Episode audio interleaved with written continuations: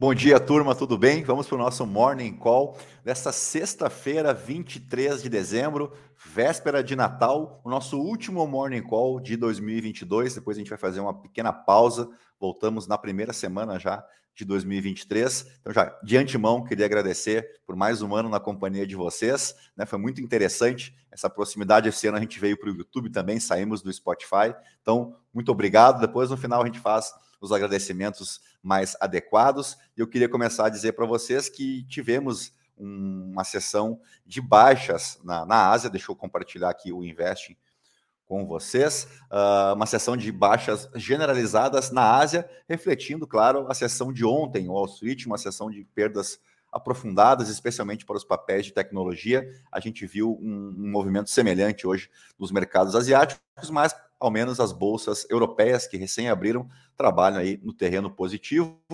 Vamos para o nosso resumo aqui da Bloomberg. Mas antes eu queria mostrar a home para vocês, né? A home da Bloomberg. Bom dia para a Graziane, sempre acompanhando a gente. Viu, Graziane, que chegamos hoje às 5 horas e 58 minutos, dois, dois minutos antes do nosso prazo aí das 6 horas. A gente sempre tenta respeitar, né?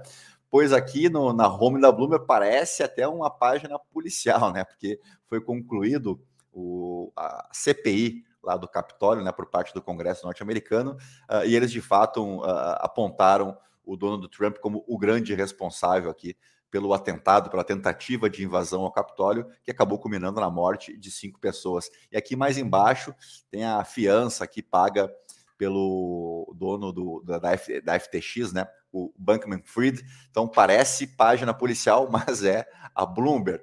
Deixa eu mostrar para vocês o que realmente nos interessa, que é o artigo diário aqui, o artigo de abertura de mercados.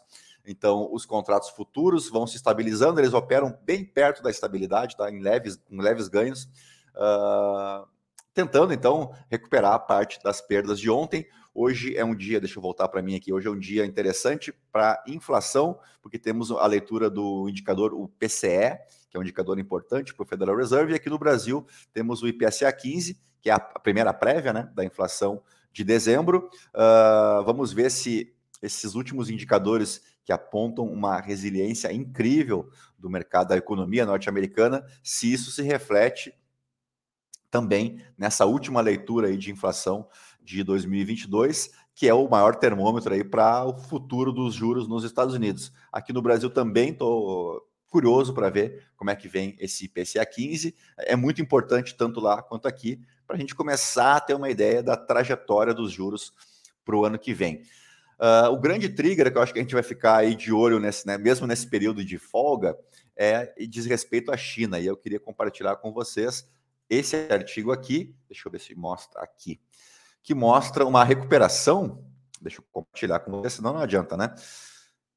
Aqui mostra uma recuperação do índice Hang Seng, que é um índice importante de com muitas empresas de tecnologia listadas, uh, e mostra uma recuperação muito interessante depois da mínima registrada no mês de outubro. Ele já subiu 50% né, desde outubro, uh, claro que ainda bem distante da, do, do, pico aqui de janeiro, né? O, o, o ano começou de forma muito positiva para o índice Hang Seng, mas assim como os demais índices ao redor do, do mundo, especialmente os mais carregados de papéis de tecnologia, ele cedeu e cedeu bastante, mas essa recuperação aqui é interessante, né? Essa, essa reta final de 2023, e a gente não enxerga isso no índice Nasdaq, por exemplo, uh, e está em jogo aqui a ação do governo chinês que tenta dar uma maior flexibilidade essas empresas de tecnologia lá, especialmente na China, uh, porque tem muita intervenção do governo chinês nessas empresas. Isso por muito tempo afastou e muito investidores internacionais, né, desses desse segmento em específico. Aqui, inclusive, tem um outro dado que corrobora um pouco com isso, que é a previsão de receita do Alibaba Group, que tenta que a, a receita deve ser muito próxima desse, desse início de ano de 2022. Uh, ah, então, acho que vai um pouco na linha daquela expectativa de, de uma retomada aí para esses papéis de tecnologia lá na China. Mas claro que a gente tem que observar a questão da Covid, né? Tem dados muito uh, atrasados em relação a novas infecções, especialmente mortes. A imprensa internacional tem questionado esses dados do governo chinês. Uh, muitos acusam o governo de não estar liberando dados, especialmente sobre novos óbitos, uh, e se fala numa, num, num descontrole de infecções na China e, puxa vida, são 1,4 bilhão de pessoas que vivem lá. Então, isso sim continua aqui uh, nos preocupando, né? A gente vai, mesmo em férias, a gente vai seguir acompanhando. Uh, acho que é um bom trigger para a gente ficar acompanhando aí nesse, nessa reta final de 2022. Um abraço também para o Leonardo Ferreira, que também uh, segue a gente aí no Morning Call no YouTube. e aí vamos para o destaque aqui do Estadão, que a gente tem visto esse final de ano muito marcado aqui no Brasil pelo, pelo ruído político, pelas dificuldades em fechar o orçamento, que foi finalizado só no dia de ontem, no último dia, né, aos 45 do segundo tempo. Uh, deixa eu até voltar para mim aqui. Porque foi um orçamento muito mal feito, como a gente diz, um orçamento nas coxas que tinha sido entregue. Uh, independentemente de quem vencesse as eleições, o orçamento precisaria ser refeito, porque ambos, né, tanto Jair Bolsonaro quanto o Luiz Inácio, prometeram um auxílio de 600 reais para o ano que vem, e isso não estava contemplado dentro do orçamento, né? A previsão orçamentária era de um auxílio de 400 reais para 2023, então teve essa correria de final de ano para ajustar não apenas a questão do teto dos gastos, né? Quanto que poderia ser liberado fora do teto, como também qual seria a peça orçamentária e o que, que integraria esse orçamento. Lembrando que não era só a questão do, dos 600 reais, nós tínhamos cortes de quase 20 bilhões de reais na saúde, né, em relação ao que foi gasto em 2022. O, esse essa primeira peça orçamentária tinha 20 bilhões a menos, imagina, um, um absurdo, a gente saindo de uma pandemia, com muitos sequelados ainda pela Covid, né? Você cortar o gasto é uma coisa absurda. Na educação, nós tínhamos cortes de 5 bilhões de reais, também a menos do que em 2022. Nós tínhamos o programa Casa Verde Amarela, que, que é o, o, o, semelhante aí ao Minha Casa Minha Vida, com uma verba de 30 milhões para todo ano de 2023. Então era óbvio que esse orçamento precisaria ser rediscutido, seja qual governo se elegesse, né? E não tem almoço grátis. A gente viu que o Lula precisou, precisou ceder ao Centrão, ainda que o STF tenha dado uma mão muito amiga no domingo. Uh, considerando inconstitucional o não pagamento desse auxílio, mas era um valor mais reduzido, né, um valor de 60, alguns falavam em 70, 80 milhões, bilhões, perdão, para o pagamento uh, do, do, Bolsa Família. Não era só isso, né? Então, por isso que o, governo, o governo precisou ir atrás mesmo do Arthur Lira para tentar passar essa PEC de transição. Ela passou, mas não foi de graça, né? O governo precisou praticamente manter o orçamento secreto que o STF tinha declarado inconstitucional na segunda-feira.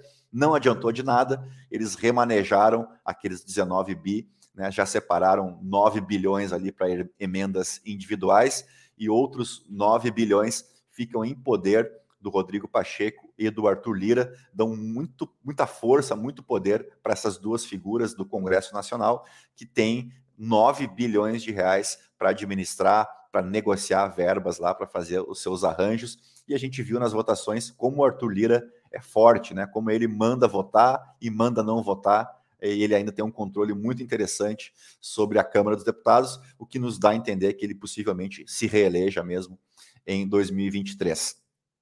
Uh, ah, acho que para o dia de hoje é isso, né? Temos o IPCA 15, então, e o PCE lá nos Estados Unidos, leituras interessantes para a gente ter uma ideia um pouco melhor aí do que, que o futuro nos juros nos reserva para 2023, mas deixa muito claro que o ano, o próximo ano deve mesmo seguir oferecendo muitas uh, oportunidades em renda fixa e bastante cautela nos investimentos em bolsa. Uh, não recomendo em hipótese alguma, aumentar a exposição em bolsa, ao menos nesse início de 2023, mas bolsa tem todo dia, né? E mesmo que você não esteja lá muito otimista, a gente sempre lembra que é possível operar também vendido, né? Tem, são, as, são é uma via de duas mãos, você pode operar comprado e vendido, mas nesse momento me parece muito arriscado aumentar qualquer posição em renda variável, com a renda fixa oferecendo aí uh, taxas tão atrativas. Então, não vou me despedir de forma definitiva, porque ainda temos o call de fechamento logo mais à tardinha. Mas se você acompanha só o Morning Call, aí sim eu queria te desejar um Feliz Natal, um próspero ano novo. Obrigado né, por um, mais um ano juntos e espero que a partir do dia 5 aí a gente retome essa parceria de sucesso, tá bom? Um bom dia para você, são 6 horas e 8 minutos. Eu volto mais tarde, então aí sim, para fechar o ano de 2022 com vocês, tá bom? A todos um bom dia, bons negócios e até mais tarde. Tchau, tchau.